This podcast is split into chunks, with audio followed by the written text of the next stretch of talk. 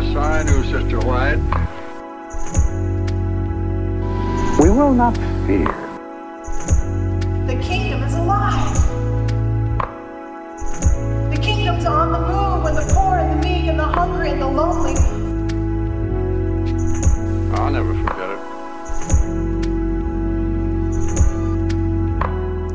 Welcome back to A House on Fire, the podcast series inspired by the book A House on Fire, How Adventist Faith Responds to Race and Racism. My name's Nathan Brown, co-editor of the book and host of this podcast. We're a few episodes in and we're continuing our series of conversations with contributors to the book A House on Fire. Thank you to the good folks of Adventist Peace Radio and Adventist Voices who have agreed to share these conversations with the wider world. We appreciate the opportunity to work with them. And we also appreciate the good people that join our conversations. And on this episode, we have an extra special co-host by the name of Claudia Allen. How are you doing, Ms. Allen? Hey, how are you, Nathan? It's good to be here. Yeah, Claudia Allen is Community Outreach Supervisor for the Howard County Government Office of Human Rights and Equity in Columbia, Maryland, and also lay pastor at the Emmanuel Brinklow Seventh-day Adventist Church. I think I got all of that. You got all of it, friend. Absolutely. And our special guest contributor on this episode is Matthew Korpman. I got told that I should not over-egg his titles, but he is an adjunct professor at La Sierra University and also a doctoral candidate at Bristol University. So, did I get that wrong? Yes, University of Birmingham. University of Birmingham. I knew it was a British place that started with B. Close enough, right? You know, we can kind of, you know, homogenize the British, the Great Britain's education sector. Why the University of Birmingham? Because Candida Moss is teaching there, and she's my doctoral advisor. So I primarily chose Birmingham because I wanted to work with her on New Testament studies. Cool. Awesome. So just a moment of mutual nerdity. What's your topic? So my topic is to go ahead and examine the interpretation and reception history of the parable of the 10 virgins, and to reconstruct the marginalized voices of its earliest interpreters. Mm. Wow. That's cool. That sounds like fun. Absolutely. Yeah. Cool. So your chapter in A House on Fire, I should have had the title in front of me. Preaching a Black Christ. That's it. Doing Black Theology with Ellen White. You don't have to do the hard work by yourself, Nathan. That's why you have a co-host, friend. Nice work. You don't have to do the hard work alone, okay? This man wrote a chapter entitled Preaching a Black, and y'all, I italicized the Black, not Matthew, a Black Christ, Doing Black Theology with Ellen White. So I have a simple question, Matthew. Why? Yeah, it's a really good question. The backstory of the chapter is interesting because my journey on this topic was certainly not predictable. So originally, when I was a student at La Sierra University, I think I was in my junior year. I think so. I took ethnic issues in the church with Professor Maury Jackson, who I know you had previously. You know, was previously on connection. Yeah, yes, it has something to do with the book. You guys have had at least, I think, some conversation with him. And so when he started exposing us, he gave like a bunch of books, and he was exposing us to Gustavo Gutierrez and like a number of different liberation theologians. And so we were kind of trying to connect all of this together. And it was my first exposure to some of these more contemporary theological approaches, at least in the primary sources, you know, not just hearing people talk about it, but you're reading the individuals. You know, one of the books I remember was How Africa Shaped the Christian World or Shaped Christianity. I forget the exact title, and how the Irish saved Christianity. There was a bunch of different titles we read through, but one of them was Black Theology, Black Power by James Cone. His first book that he came out with. And when I read it, and I think if I remember the demographics of the class, I think it was like if I had to guess, I think it was at least 50% Black, but I think maybe even 60 to 70% Black in terms of the student demographics. I think there was like 10 or 11, 12 students. And we were all good friends. And when I read Cone, everybody there, you know, all the Black students were like, this is so good. And I'm like reading this book and I finish it. I'm like, I'm horrified. I'm like, what in the world did I just, why? Like, I trusted you, Dr. Jackson. Like, this is, what is this, you know? And mainly because there were just certain passages where he's like, we must, in the name of Christ, like start breaking down the windows and throwing rocks. And I was just like, I was naively interpreting this through what I think, you know, you'd later think of as sort of like a universalist lens of civility and sort of imagining, you know, that the peace and security you take for granted is just a universal truth that, you know, operates at all times. And so even though I'm sure that I knew about the civil rights movement, I had a deep understanding growing up in America, all these movies we watch. But at the same time, I don't think it was viscerally aware, like I wasn't able to appreciate where Cone was when he was writing that. And also his leaning towards Malcolm X. I also was not as familiar with that divide in terms of the perspectives in the 60s on exactly what was the future going to look like and what did you need to do to secure, you know, your livelihood. So that was missing. And so I just found that so weird. I remember there was this one guy, I think his name was David, and he just said, you know, I believe in you, Matt. You know, you'll come around. You'll come around. You will like this guy. You will.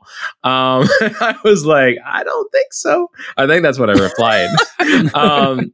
And then Dr. Jackson was going to teach a honors class I was taking in religion, which was, I think it was Religion in the Future. And so, of course, again, in true Dr. Jackson fashion, he has like 8 books that you have to read through in the quarter, one by one. And one of them was Cone, but it was The Cross and the Lynching Tree. Mm-hmm. So I went ahead and we had to write the way he does these classes, at least he used to. I don't know. I haven't been in one this year. But the way he used to do it is you'd have to write like conference style reports. Like you either summarize what he says or you got to go write like a positive description or a negative critique. So obviously, when I was in the class and he's like, all right, now sign up. I was like, I know, I want to do the critique of The Cross and the Lynching Tree. I know this will be so easy because I hated that first book. I think it'll be so easy. And I tell you, I opened up the paper I signed up for this paper thinking that this was going to be so easy. And I have found throughout this quarter that I cannot, practically speaking, come up with a critique of this book. And it was a real interesting twist because I went in going, here we go. I'm looking for all those things that I think are going to trigger me. And instead, all I got was an awakening. And I was like, wow, this is really, really powerful. I think the critique I came up with is that he wasn't strong. He didn't push hard enough against the white theology of those who were lynching Black people. I think my critique was I wanted him to go deeper into what was their construct theologically, nail it down precisely and explain what needed to die about it. But so then after that, I was really engaged in thinking about this. And I was like, wow, this is really interesting. And so eventually I read his second book, went back in time and read The Black Theology of Liberation, which quickly became my favorite work of his. And when I did that, you know, I had, during the Black Lives Matter movement that was going on then, I had been searching through the Ellen White website archives to try to think about, well, what did Ellen White have to say about these issues? Is there anything I can, you know, put as quotes? Is there anything that's useful as resources? Because obviously a lot of conservative Adventists, predominantly white, who are going to talk about the Black Lives Matter movement are going to say, oh, it's political. Ellen White told us to stay away from politics, yada, yada, yada. You know, it gets weaponized in this sense of sort of like negative. And then, of course, on the other end, you've got some people who very much dislike Ellen White and they're like, you know, she has nothing good to say about race. And look, there's problematic stuff over here. And, you know, we might get to that. But the thing is that I was like, okay, but what does she have to say? And so I like to, given my training in biblical studies, I want to go into the primary source, figure out what was actually said, not just the interpretation. And when I went to go look I found a lot of interesting stuff, things where she was like, you know, basically there's one quote where she's like, the white race has failed and they will suffer their sin. And I'm like, whoa, what? I was really surprised by how radical some of the things she was saying sounded like if they were put on Twitter. And I was like, okay, actually, that's a good idea. Maybe that's a good Twitter account to create. Anyways, the point is that I had these ideas percolating, and I knew about some of these quotes, including some where she was talking about like the need for the government to give reparations. That was really surprising because, you know, you grow up in Adventism and everyone just thinks they must know all the most big things Ellen White says because, you know, how could you go this many years and no one mentioned this? You don't even have, you know, the ex-Adventists mentioning it when they're attacking. You're like, okay, well... So I was in a class with John Webster for doing Theology 3. I think it was the final sequence. And I asked to do a paper on contemporary theological approaches. I wanted to do a study of Ellen White as a theological-esque thinker alongside James Cone, and to see what she has to do or what she could connect with in terms of... Black theology. And he okayed the project, and I jumped into it. And what came out largely was the draft of what became the chapter that was submitted for this book project, which was great because the paper was finished in like 2017 or it might have been I think it was 2017.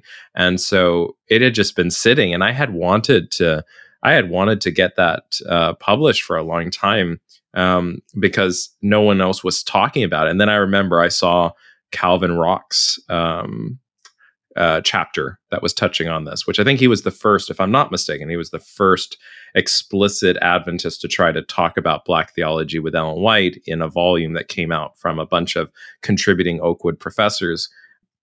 And so I was really excited. I was like, man, you know, I think this conversation should grow wider. And so I was really, really happy when Nathan, you and Maury had reached out to say, hey, you know, would you like to be a part of this project and contribute? I was like, yes, I know exactly what I want to submit.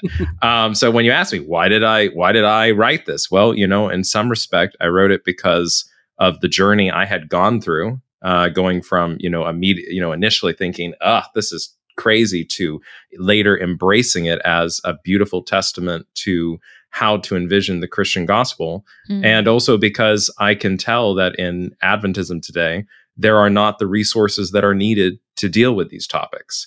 And some are controlling the narrative by essentially ignoring those aspects of our history that don't conveniently connect well with the narratives that they're struggling against. And so, you know, it's one thing, you know, everybody wants to craft God into their own image, but people also want to craft Ellen White into their own image. And that's an issue that we all have to wrestle with. But before you can even wrestle with how you craft, you first got to know, well, what are the puzzle pieces you're working with? And unfortunately, there's just not a lot of good material out there. So I'm hopeful that this chapter is serving that purpose of giving at least a start to provoking conversations and getting people thinking about different quotes and statements and ideas that Ellen White had in her time that have not been given due diligence to kind of reflect on.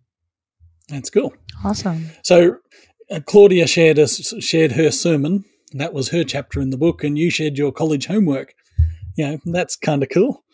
The irony of that is that I recently had the opportunity to guest lecture for a class at Avondale University here in Australia, and they asked me to talk about Black theology, and my primary text was your chapter in the book. So the circle is complete. That's cool. Absolutely. That's funny. Absolutely. So, a simple question. What is Black theology? That is a simple question. I'm going to be straight up front, okay? My specialization, and this is an important piece of background. So, my specialization and my education is primarily in biblical studies. So, obviously, as a religious studies major, my education was rooted in the liberal arts tradition. You know, we take a certain amount of biblical studies, a certain amount of theology, but I was always the most driven towards biblical studies. In those classes, we never dealt with Black theology exegesis. We never dealt with anything that you know, literally the only time Black theology came out was in that single class with Dr. Jackson. And then the book we were reading, Cross and the Lynching Tree, again with Dr. Jackson. So that was my understanding. And so any amount of my introduction to Black theology was always like not even secondhand, but thirdhand through whatever I could try to get my hands on. When I went to Yale Divinity School, I was also, again, in a Second Temple Judaism program, which meant that you only had 4 elective classes. And the only reason, again, Black theology entered into the conversation is because I did one of my electives in a systematics theology class, which is way outside of what I was supposed to do. So, and that was with Miroslav Volf. And so I have always been someone who tried to be interdisciplinary. But of course, the point is you always have what's your specialty, what's your expertise. So I would definitely not describe myself as an expert in Black theology. You know, I don't have that training and background. I'm pretty sure that Claudia could better, given previous discussion before this, I'm pretty sure she could go ahead and answer that. But what I could say is that from the perspective of my reading of Cone, and how Black theology started in its early years, not reflective necessarily of how each person would think to craft or describe Black theology contemporaneously. There were people who disagreed with Cone. There are people who, you know, it's a large field, right? It's like trying to describe what's biblical studies. Like, okay, well, let me describe the camps and what different people think is the way to do it. But from Cone's perspective, which was the analysis with Ellen White, so the core ideas, for Cone, it was very much recognizing, and I'm putting this into my own words, not his own, but it'll be inspired for sure. It's taking a look at what is contrary to what must be the character of God, and what must be the character of God is what is in favor of the Black community who represents the God who is Black. And so in some sense, Cone is caught between this oppressive image of God that the white community has put up, the white Jesus, the white God, which is oppressing and suppressing and entrapping the Black community. And Jesus, he takes these qualities and he symbolizes them within the American community, so that whiteness becomes what we might say is like Antichrist, and Blackness becomes Christ-like. And so in that sense, then he takes these ideas in order to suggest that obviously God is not Antichrist. Again, I'm paraphrasing, doing my own words here. God's not Antichrist, so God then is not white. God is then what Christ is, and that's Black. Blackness is those who are oppressed, those who God has come to save. And so then, of course, in his own language, he's using this to argue that God is Black in terms of what Blackness symbolizes, and the white God is not the God of the Black church and should not be. And anyone who's worshiping the white God is in fact worshiping an idol, a false creation. So for him, a very stark reality of what he proposed Black theology had to be is the reclaiming of a correct understanding of who God is, especially within the context of racial disparities and conflict that were going on, but also an understanding of reorienting oneself to the voice of the oppressed, that God is on, you know, to borrow the sort of the Latin liberation theologians, you know, God is on the side of the oppressed. He's in favor of those who are oppressed. But Cone particularly racializes this in a way that is also unique in the sense that he was open to an idea that not all Black theologians are, that these qualities were purely symbolic and that real race was secondary. So in that sense, Cone was willing to say or entertain the idea that white people could become Black symbolically, and people who were Black could become white based off of what their symbolic representations were, you know. So you could, if you were a white person, you could become part of the symbolic Black community if you were against the white God and you were against these things and you joined. But that's obviously, again, kind of underscoring Cone's particular enlarged symbolic perspective. Not all Black theologians kind of subscribe to that. I know I've talked to some who are like, yeah, I disagree with him on that idea. And so, you know, it's a large conversation, but I think at its core for someone who's like, I don't know, what is Black theology? It's really about how do you perceive God in light of oppression? And on what side is he on? And if somebody immediately goes, usually somebody who comes from a non-marginalized community, they say, well, you know, I think God's on every side. God loves everybody. Cone's answer to that would be, you know, when the Nazis are trying to kill the Jews, you know, he didn't use this exact analogy, but this would be in the sense, it'd be like, well, a God who's going to go ahead and love equally and not care enough about the circumstances of one group over the other in order to step in and stop it. If that's not the ethics of that God, then this is a useless God, a God whose love is worthless. It would be like two children trying to kill each other, or one child trying to kill another, and the mother's just sitting there going, well, I love you both. You know, it's like, no, you have to step in and make a decision here. You know, you may love them both, but how are you going to effectively stop what is this oppressive activity? So in that sense, Cone is very much trying to, and I think it can be sympathized by a lot of people who are Adventists. You know, Adventism we've always thought about the great controversy in terms of character of God, in terms of what is intrinsic to God. Is it love, or is it, as Satan was claiming, you know, a dictatorship?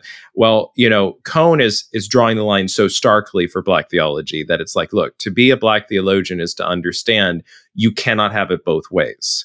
If God cares about the oppressed, then the oppressor is wrong.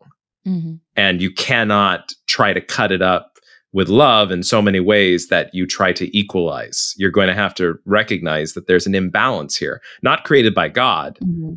but it is necessary in reaction to recognize the imbalance, because otherwise, how can you affect or outreach to those who are the most oppressed or the ones who are the most suffering? And so I think, again, if you know, it's both simple in the sense of God's character, but it's complex in the sense of how do you parse that out in American culture?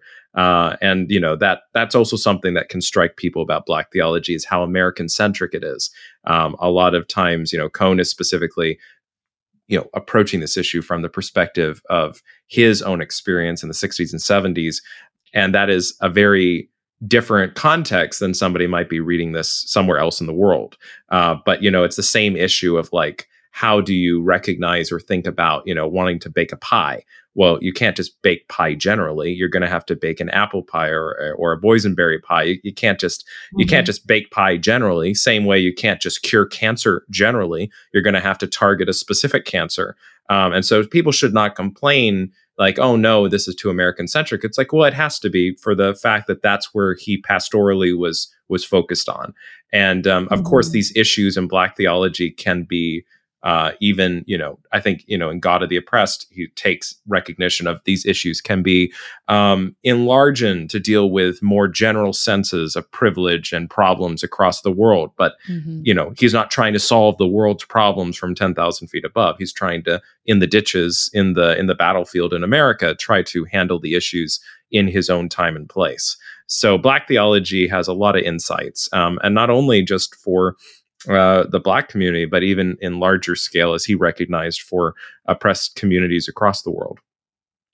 So I appreciated you really kind of bringing out the point about Christ's Blackness as part of the kind of integral definition to Black theology. And in your chapter, you know, as you're kind of explaining that history and explaining Cone's perspective, you say this symbolic Blackness is needed, he believes, because although Christ is popularly depicted as white, white Christians are under the self-delusion that their pictures of the white Jesus are raceless. And so I would love to just get your perspective on why is it that depictions of white Jesus are raceless and non-controversial in comparison to a Black Christ who is borderline offensive and typically generates a vehement or violent negative reaction from a lot of white Christians? I think, yeah, it's a very good question, because I think in general, the problem that emerges is one that has, you know, for those that are new to this, the best way to understand it, I think, is to think about what you call majority privilege, which is really just what white privilege means within the American context, because who's the majority that was shaping the society and its laws. So majority privilege is just like, well, if this is what you're used to all the time, and this is what you see, this is your norm, right? This is what shapes your norm. This is what you expect to be your norm. And so even if you theoretically have in your head a knowledge that, you know, such and such isn't really the case, you have an emotional, experiential knowledge of, well, this is what I've come to expect. So, you know, for example, I grew up in Southern California. And so I, you know, when I go to a store, I have an expectation of diversity. I expect to walk into a supermarket and see many, you know, percentages of different people from different backgrounds around me. And that's just what I expect. You know, if you grow up in this area, you know, there are no white only churches for the most part. Like they're interracial mixed groups. So if you suddenly walk into a church, I remember one time I was invited to go to a black church, and I walked in and I'm the only white person at this church. Like that was like a racial awakening moment for me, because even though you might know something in theory, but experientially, I'd never experienced walking in and knowing I'm different. I'm the different. I'm the minority here. Like wow. And then you start, you know, oh, are they looking at me funny because I'm not like everyone else here? And you start having all these experiences and you're like, okay. I think I'm beginning to marry experience with theory. All right. I'm getting a sense. People know that Jesus is Middle Eastern and they know that Jesus isn't white, although sometimes, you know, white and Middle Eastern get mixed together on different government records and history and so forth. But when we think about Jesus, so many people just sort of presume that whatever is their norm, like I'm pretty sure like if you grew up in Japan and you only see Japanese Jesus, or if you're in China or Korea, you only see an Asian version of Jesus. And that's how the artwork is depicted all the time. You'd probably be weirded out to see a white Jesus, be like, what is that? And the problem is, it's like people are affirming something that they're not consciously affirming, which is that although Jesus as a historical individual was a Middle Eastern man, dark-skinned, who is Jewish, the Christ who reigns in heaven represents all humanity in all of its various shades. And so the problem becomes, is like, yes, it, you know, if you understand that, then it's exciting. You see, oh, there's the Asian depiction of Jesus. There is the Latin American depiction of Jesus. There's Black Jesus. And you understand, like, this isn't trying to claim the historical Jesus is these things. You're understanding that this is Jesus to all humanity. He is all the races. He is all. And so when you understand that theoretically, like, okay, but a lot of people don't. I think a lot of white communities have this, they know Jesus isn't like a white European individual, but they've grown up with it so much that they don't actually realize, oh, right, he's every race, and you can depict Jesus in lots of different ways. I might also expand this to point out, you want to know something that's way more crazy to people would be a different gendered Jesus. Like if we go from Black Jesus to, there's depictions of Black female Jesus. And people freak out, I think, even more at that idea, even though, as I explore in my book, Saying No to God, but, you know, and other scholars have explored this in feminist theology. When you go to Paul in 1 Corinthians, he identifies Jesus as the incarnation of Lady Wisdom in Proverbs. And Ellen White did so as well. She also says that Lady Wisdom is talking about that woman in Proverbs is a description of who Jesus is. And so, you know, that already strikes people strange. Hebrews does this also. It alludes to Jesus as feminine. And again, you know, is Paul in Hebrews trying to say that Jesus is historically a woman? No, they know Jesus is a historical male. That's not the point. It's the theology, the fact that Jesus as the Christ transcends. He represents male and female, all humanity, right? But a lot of white people don't have that understanding because they've grown up with this image, and that image then becomes idolatrous because it begins to be mistaken as the reality, no matter what their internal conception is. And that becomes something that whenever there's an idol that's in the place of God, it needs to be crushed. It needs to be challenged. And that's one thing that's very helpful about Black theology is, of course, it is challenging that idol. Mm-hmm. But the problem is that when you challenge the idol and smash it, right, to draw on John Shelby Spong's image, and by no means am I a fan of everything John Shelby Spong says, so someone who's like freaking out that I'm quoting him, but he has really interesting anecdotes that he says sometimes. One of them is, you know, for the person who thinks that the idol sitting where God should be is God, like they think that idol's God. Yeah. When you destroy that idol, it's going to be experienced by that person like God died. Yeah. Yeah. Like God's getting attacked. Yeah. And that's how a lot of white people respond to Black images of Jesus or other images of Jesus from other races or even genders. It's like, oh my goodness, you're attacking God. Right. It's like, no, we're not attacking God. We're attacking the idol. Yeah. Yeah. And I think kind of what's important even in talking about that idol is I think that James Cone's Black theology is also coming at a really interesting time, right? Because Salman Rushdie's portrait of Jesus is literally becomes the infamous image of Christ, where you get this Nordic blue-eyed, blonde-haired Jesus during World War II. And all of these American soldiers have these small printed images of Jesus in their wallets. And they come home from the war, and the Salman Rushdie portrait of Christ is hanging in churches. It's hanging in homes. It's hanging in Black homes, right? So there's a particular image of a white Jesus, that is also that has actively become an idol. So like there is a mass national image that has been accepted that this is what Jesus looks like. And so I think that what's amazing about James Cone's Black theology is it is a call to an understanding of the historical Jesus. And it's asking people to return to an understanding of the historical Jesus as a brown Jew from a part of the world where he could flee to Egypt as a refugee and successfully hide. Right.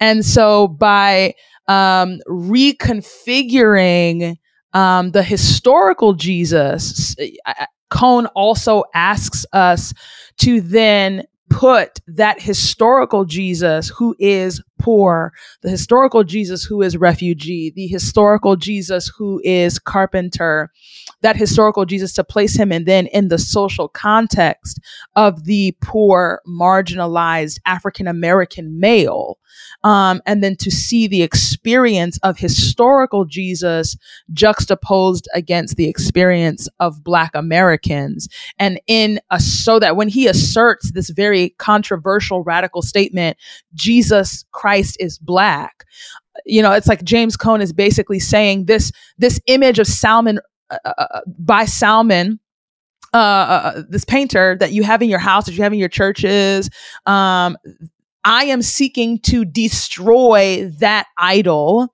from World War II that all of us have built up and accepted that is white Jesus. And I think because that kind of, not to mention the fact that whiteness as a racial history has typically not been viewed as a race because it has always been default.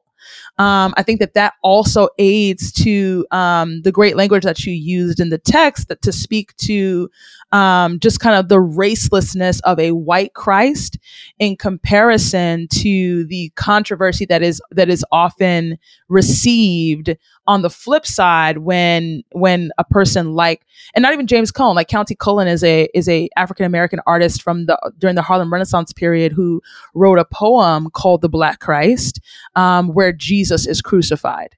And so, you know, Cone's The Cross and the Lynching Tree, James Cone is actually not the first African-American thinker or theologian to juxtapose the lynching tree or the experience of enslaved, lynched African-American men in particular to that of the experience of Jesus Christ and particularly him crucified. And so I think like Cone provides a systematic theological structure that explains how we can reread the Bible through a lens, like you were saying before, that actually pulls marginalized people from the periphery and recenters them, and centers them in such a way that is akin to that of scripture, where Jesus is centering marginalized people and Jesus is trying to heal and bring light to those persons in ways that the Pharisees and Sadducees and other leaders just simply did not. So, yeah. Yeah, I think one way of thinking is like, we know that people naturally come to recognize or think it natural to imagine the reigning Christ of heaven in the light of who they are, right? You go to Ethiopia and you look at ancient Ethiopian Christian art, everyone's black. Yeah. Like, okay, this happens everywhere. We have Asian art depictions of Jesus and Mary, and we get this, right? But in some sense, Cone becomes one of the first to draw attention to this as not just cultural, but to really make you self-aware of it happening. Not just auto, we all do it, but like, well, wait a minute. Yeah. What happens when you become self-aware of the fact that you're doing it? Yeah. And then how and why do you choose to view things differently, right? Because what Cone invites someone like me as a white male to do, or somebody else who's white, or somebody who's not part of the black community, is to say, well, I'm inviting you to imagine Jesus as other than you. Mm. Right? Mm-hmm. Which in all these other respects, we just auto associate Christ in terms of like, well, he's like me. That's how I relate to him. Okay, now imagine the opposite. What if, and I mean, he's not doing that to the black community. He's saying, no, for them, you need to imagine him like you. You haven't been because of this idol. Mm-hmm. But on the other hand, he's inviting the idol worshipers to say, oh, wait a minute. Why might you want to think that it's helpful to think of this as an idol in order to reorient your own perspective? Because again, it became the default without consciously deciding that. Just like, oh, we're just unconscious. And then that unconscious bias of this is the default becomes the conscious bias of, oh, well, those black depictions of Jesus are heretical or wrong. Right. And so you start getting this division within the body of Christ. Yeah. Because like Paul would say, some parts of the body are starting to think that they're much better than the others. Mm-hmm. And you're losing sight. So Cone really is helpful as an anecdote to reorient. Mm. And I think that goes back and ties in with, the parallels that you see with Ellen White, where she's, going ahead and saying, the most privileged white person, if they understand, Jesus, they should understand that it'd be better for them to be black instead. They need to understand that Jesus is siding with those who are black and are oppressed. He's not siding with the slave owners. She's causing, in her own way, trying to draw attention to the sense that people need to recognize and become self-aware of sort of the racial defaults that they're kind of going to, or their assumptions of class or privilege or any of these other factors that shape our view of reality. Mm-hmm. So to that, I want to kind of ask a question now, like, because the immediate question that comes to my mind is, where in the world did she say that?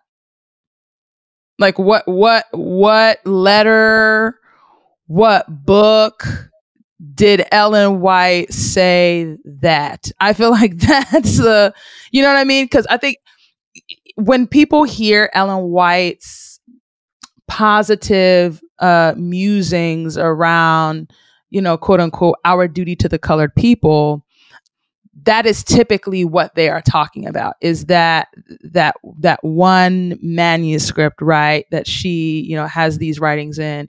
And that's kind of what we can go back to and reference, probably more easily than some of her other writings and works, at least as relates to race and our obligation to African Americans. You said a line I've never heard of in my life. And I actually have read a lot of Ellen White as relates to race. And I actually know people that I'm not even going to name drop on this podcast who do work with Ellen White, and they've never given me that line. So I would love to know just like what were some of the E.G. White sources that you used that you found to be very helpful to you as you were kind of drawing this connection between Ellen White and Black theology? Sure. I mean, obviously, I'll draw on what's listed here in the chapter. So listeners who want to, they should pick up the book House on Fire, and they should be able to turn to the chapter and they'll see, a bibliography with references. They can look up these things. But for example, we can look at a statement. I mean, she obviously, part of the difficulty with previous efforts has been that they've largely been either without the aid of the online website repository of all of Ellen White's comments, unpublished and published, or they just ignored it because they're not tech savvy and they're just not thinking to go look. Yeah. So obviously, you've got a work like the famous manuscript that I'm forgetting what was the title here. I'm going back to my bibliography to pull it up here. Our Duty to the Colored People, Manuscript 6, 1891.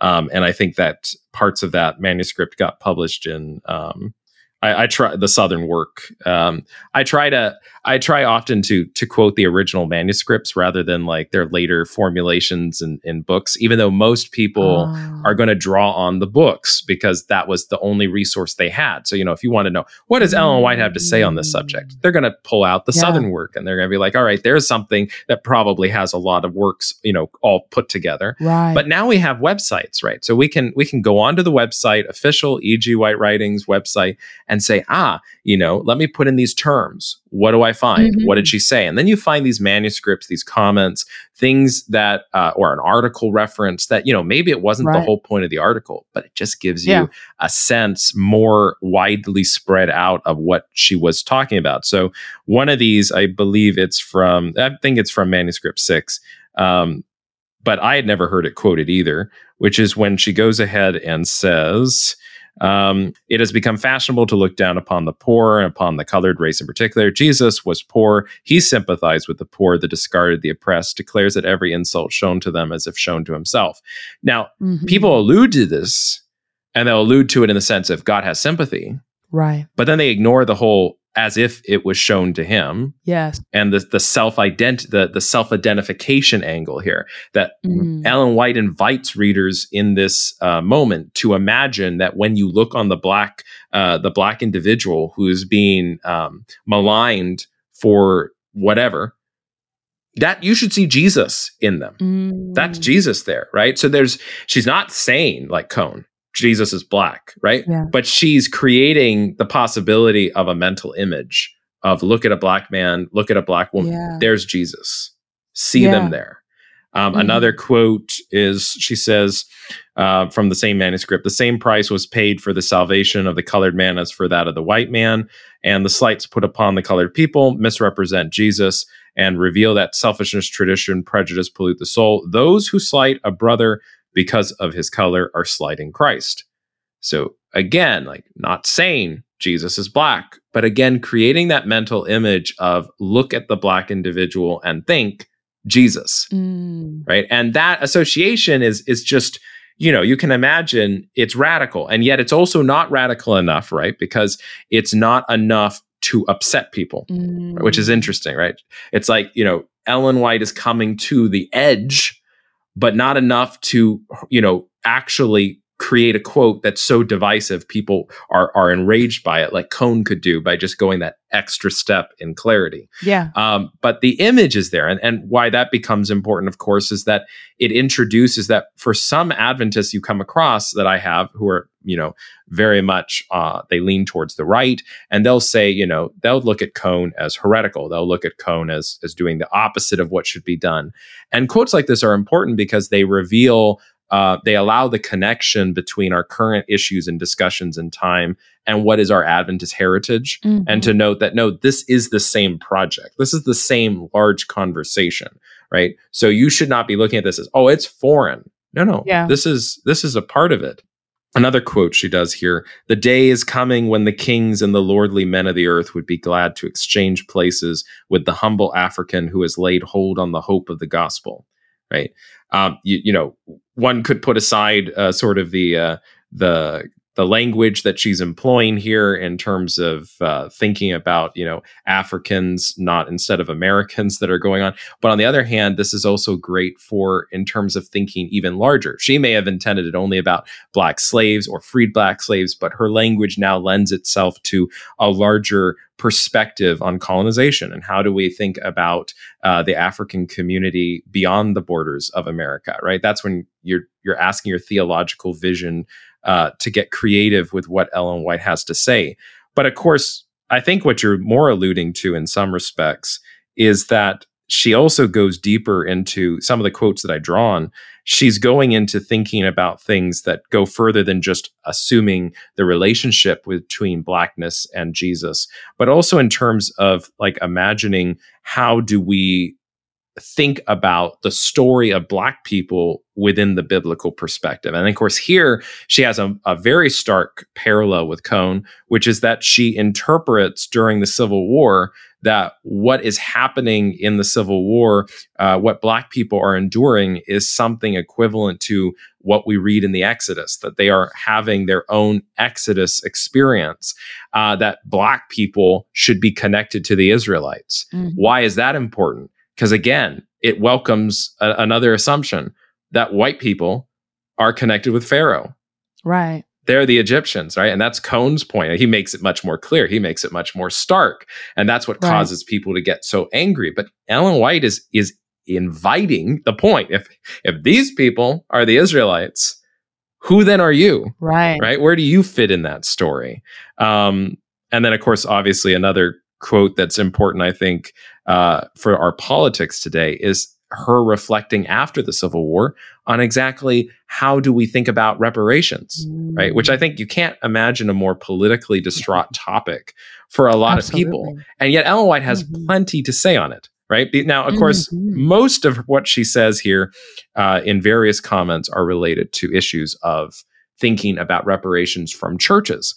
But you do actually have a quote from her where she says in 1896, "The American nation owes a debt of love to the colored race, and God has ordained that they, the government, the nation, should make restitution for the wrong that they have done them in the past. Those who have taken no active part in enforcing slavery upon the colored people are not relieved from the responsibility of making special efforts to remove, as far as possible, the sure result of that enslavement." And for those, because it's so radical, that quote comes from Am I My Brother's Keeper, an article she wrote in the Review and Herald, January 21st, 1896. Now, no one ever quotes that. I've never heard. At least I've never heard that. Maybe in a black church, somebody is quoting it. But at least in the white communities, at least in the white communities I've grown up in, no one has ever quoted that statement.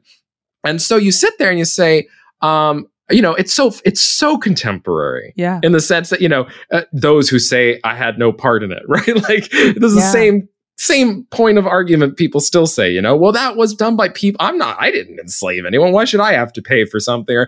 And so the problem becomes like, well, this is a part of the Adventist tradition. This is there. Absolutely. Right. And so the dilemma becomes being very much aware of where the parallels are between Ellen White and Adventist tradition through her and Cone, you know, not because you want to end the conversation, but to legitimize the fact that it's supposed to take place. And unfortunately, the common experience with black theology is that, well, it's not real theology. You know, you're not doing the Western theology the correct way. Oh, let's have a conversation about race. Oh, you're just talking about entitlement. This is the problem. And it's like, no, this should especially not be happening within faith communities that root themselves in values, that root themselves in a movement that was, you know, one of the few that was, you know, took a hard stand on slavery. And it becomes, oh, no, we have nothing to do with this. This is unrelated. Yeah. This is the world. Black Lives Matter, anathema to Adventism.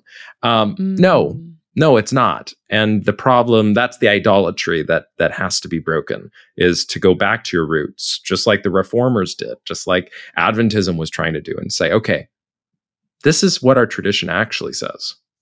One of the things that I find interesting in the kind of work that you're talking about here, the reading that you've done and some of the things you've just shared with, is simply that we haven't asked those questions of our history, and specifically in this case of Ellen White. So, you know, it may be that you, almost 10 years ago or whenever it was when you initially did that research, you might have been the first person to go on EGW writings and put in those search terms. That would be very sad. And that's truthfully, that's sad when you think how many people are outspoken. Yeah. Right. But we know this, right? If you do anything online, you get analytics, right? And so, you can see how many people are actually clicking a link when you post it versus how many people commented. Yeah. And everyone knows that you go post a link for like a news website or whatever, and explosive article, about 85% of people don't even click it. They just comment based on the title and their assumptions. Yeah. Yeah. Right. And that's, fine. If ever there should be something that said, oh, that's the world, I would hope that was the world. But the sad truth is that's the church too. Yeah. People claim that they base themselves on the Bible and they don't ever even open it up to go read it again and find out if that verse is there. They claim that Ellen White is the prophet who can't make mistakes, but how would they know? They haven't even read her to find out if there was one or not. There is a real dilemma here in the church, ethically speaking, in the sense that, the people who scream all lives matter apparently haven't taken enough time to even value the Black voices that are trying to speak about their own lives. There are things that need to be done and they're not, and people are ignorant about it. And it's unfortunate, but it's also why anti-racism is not a unique effort. It's not some special few activists. It needs to be an intrinsic part of how one views the image of God and the prophetic role of the three angels' message. Mm-hmm. And so one of the things that perhaps has been asked of Ellen White has been perhaps the less helpful part of this discussion. Some of the issues where people will pull out quotes from Ellen White where she seems to perpetuate some aspects of race and racism. And absolutely. So that's kind of the other side of your chapter that isn't in the chapter as published. But there was a part of it that, you did look at some of the more problematic things she said in this way. So what do we do with that? What do we do with the tension between, I listen to what you say, I read your chapter in the book and go, oh, this is amazing. This is another reason for us to champion Ellen White as a defender of freedom and justice and goodness in the world. But that's not how other people have used her in the past. What do we do with that? Yeah, it's a good question, because the last thing you also want to do is create unknowingly a sort of new idol or a sort of new concept of, oh, this is Saint Ellen, and she is, without flaw and activist Ellen. Activist Ellen. And sometimes she could be. But the problem is that she is also human. And she also changes over time in various ways, not just with, regards to racial issues, but a whole host of other issues. And that's probably been one of the least studied aspects in Adventism, has been just formally looking at how does Ellen White change her opinions from time to time? And it happens all over. I mean, a great example I tell my students is in Great Controversy, she goes on an extended rant, based on Uriah Smith about how the church is not the bride of Christ.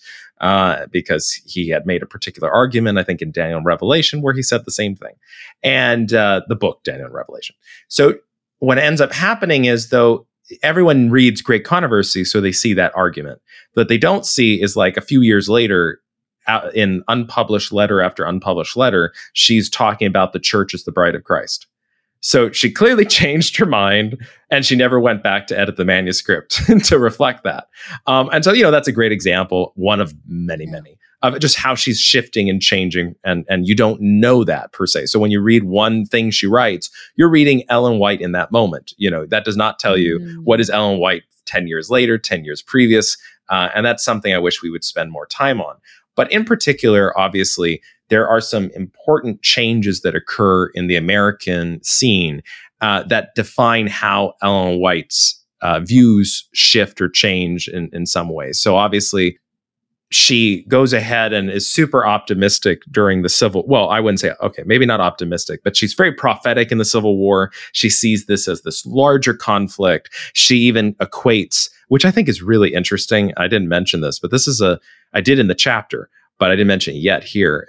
A really interesting parallel between Cone, early Cone, when he was more skeptical about the avoidance of violence, is that Ellen White imagined that the Northern soldiers murdering white Southerners was a fulfillment of the gospel proclamation, which I thought, and the quote's in the chapter, but the thing I thought that was like, wow, she was willing to legitimize violence as part of the gospel, despite the pacifism of Adventism in general. That was a really interesting, like it showed how stark in that moment she was willing to imagine the stakes.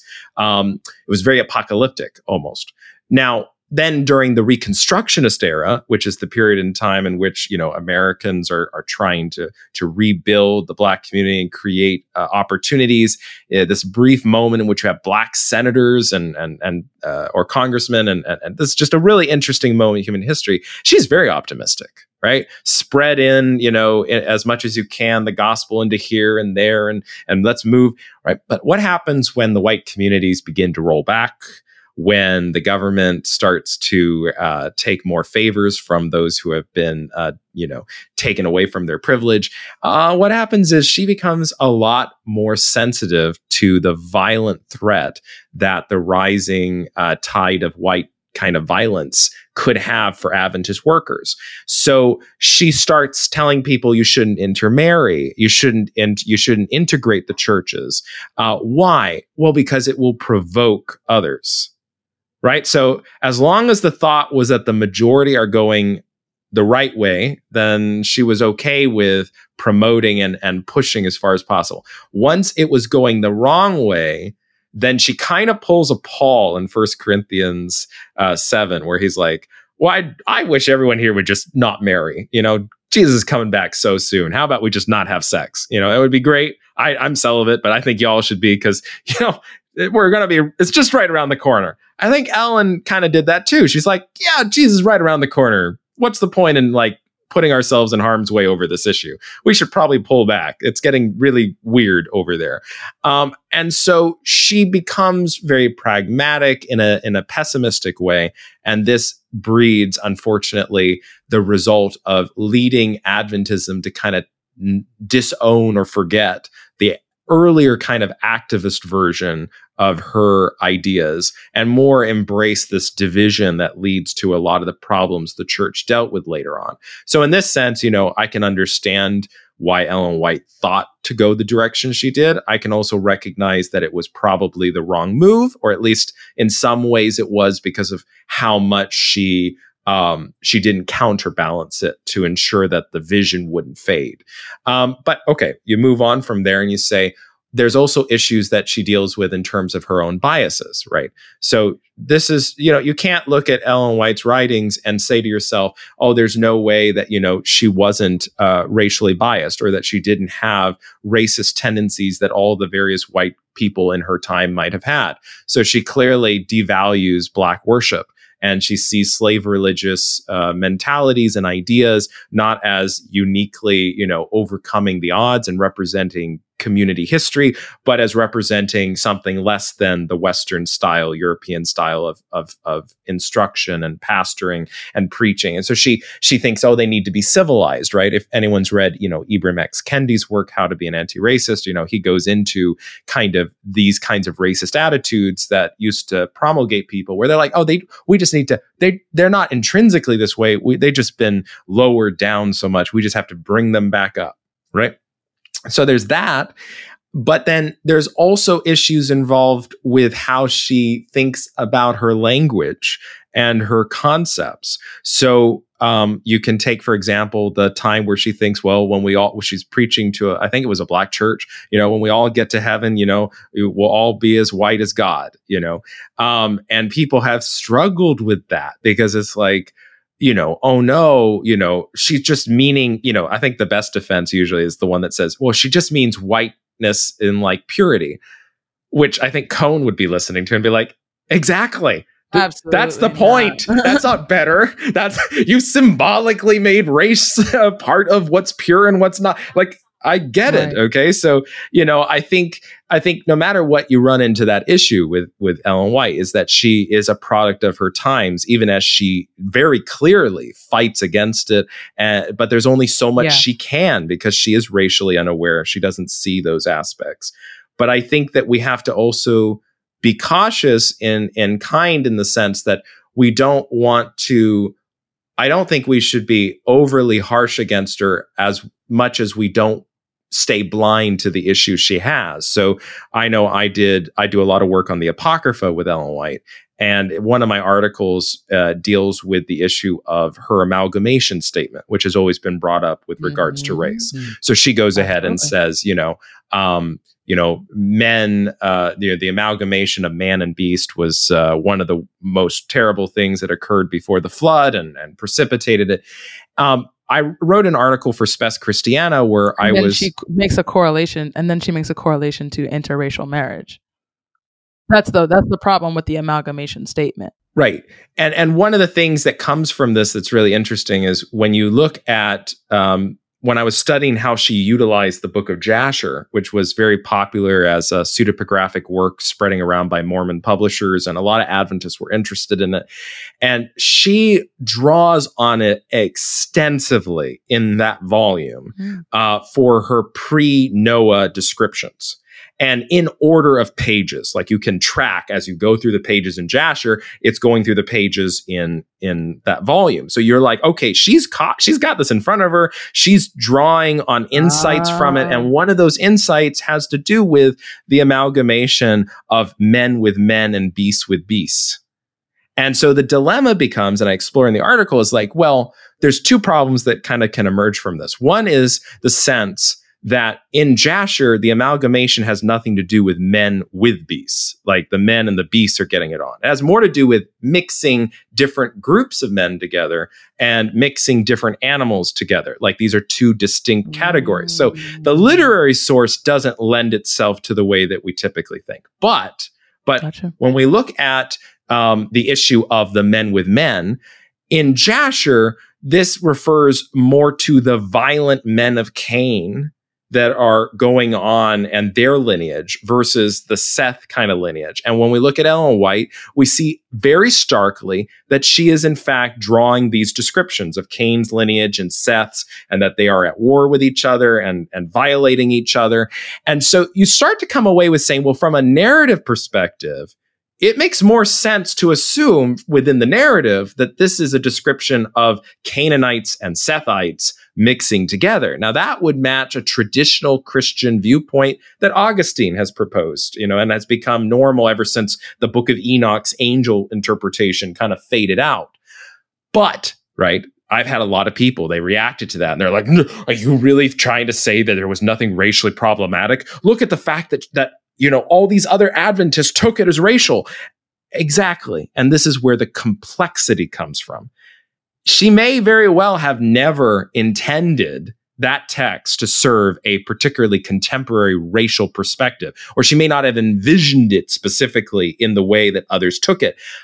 But you can't remove her complicity from the fact that when those other Adventists were proposing to take it in those ways, she did not counteract them, right? So this is the complexity of the conversation. She may not, when she wrote it, have intended it one way, but it doesn't change the fact that we can still find issues with how the reception of her works was not handled by her, right? Even if she just didn't want to cause a controversy, right? That's complicity. She's just not engaging in preventing the harm that those words could be used to construe. So I think the problem is a lot of people don't want that nuance. They'd much rather say, no, either she's originally just a horrible racist person and she's clearly just as bad as anyone else, or she's got to be a saint. And it's like, no, the truth is probably in the middle. And that's like the Bible. Everyone wants the Bible to be inerrant, or it's just a human book. Mm. And the truth, as any biblical scholars or any, you know, like Adventists especially know, it's like, no, there's a middle ground here. Nathan the prophet can get stuff wrong, misspeak for God, and he still remains the prophet of God serving David. Like that doesn't negate it, but you can't ignore that it happened. You do have to recognize that reality. And I think that's the hard problem with Ellen White, is being able to handle the complexity of gray and recognize that that requires more of an onus, not on, can you quote the right quotes? What exactly does Ellen demand? No, it has more to do with how do you read? Like how Jesus says to the lawyer in Luke, you know, what is written and how do you read it, right? What is written? That's the complexity. But how you read it is the challenge of Black theology, is the challenge of Cone, is the challenge of ethics. How do you choose to read these texts? And so you could weaponize Ellen White to say Black worship styles are wrong. Look, she said this. You know, oh, look, white is God in heaven. She affirms whiteness as a good value. You could weaponize this stuff, but that doesn't make it right just because there's quotes there. You're the interpreter. How, what spirit, where's the spirit of God leading you? Or as Ellen White told a pro-slavery person, you know, I don't care what arguments you have to give, presumably from scripture. The Holy Spirit has shown us the way to go, and that's the way we're going. And if you're not, get out of the church, right? She's emphasizing the need to recognize what the Spirit is leading you in terms of understanding how you read. And that goes for scripture, that goes for tradition, that goes for Ellen White. And we need better readers of Ellen White in Adventism who are caring about the ethical importance of those interpretive decisions. Very cool. Well, thank you for sharing with us today. We need to land this episode and share it with the world, because there's lots of good things in all of that. Thank you for sharing with us, and thank you, of course, for the chapter. For those who want to jump into this and reflect on it further, the chapter exists in a book near you called A House on Fire. Thank you, Claudia, for being with us as well and for adding to our conversation. Absolutely. You are so welcome, Matthew. It was a pleasure to meet you and to hear about this journey that you've been on, and to learn and grow from you. It was a pleasure to be able to be here and to be able to see you as well, and also to, you know, put a face to the book chapter that you also contributed and has contributed much to the discussion in Adventism. Thank you for that contribution. Ah, you're so welcome. Thank you. Thank you. Thank you also to Adventist Peace Radio and Adventist Voices for putting this podcast episode out into the world. The book is A House on Fire, How Adventist Faith Responds to Race and Racism. We'll catch you next time. Yes, I do, Sister White. We will not fear. The kingdom is alive.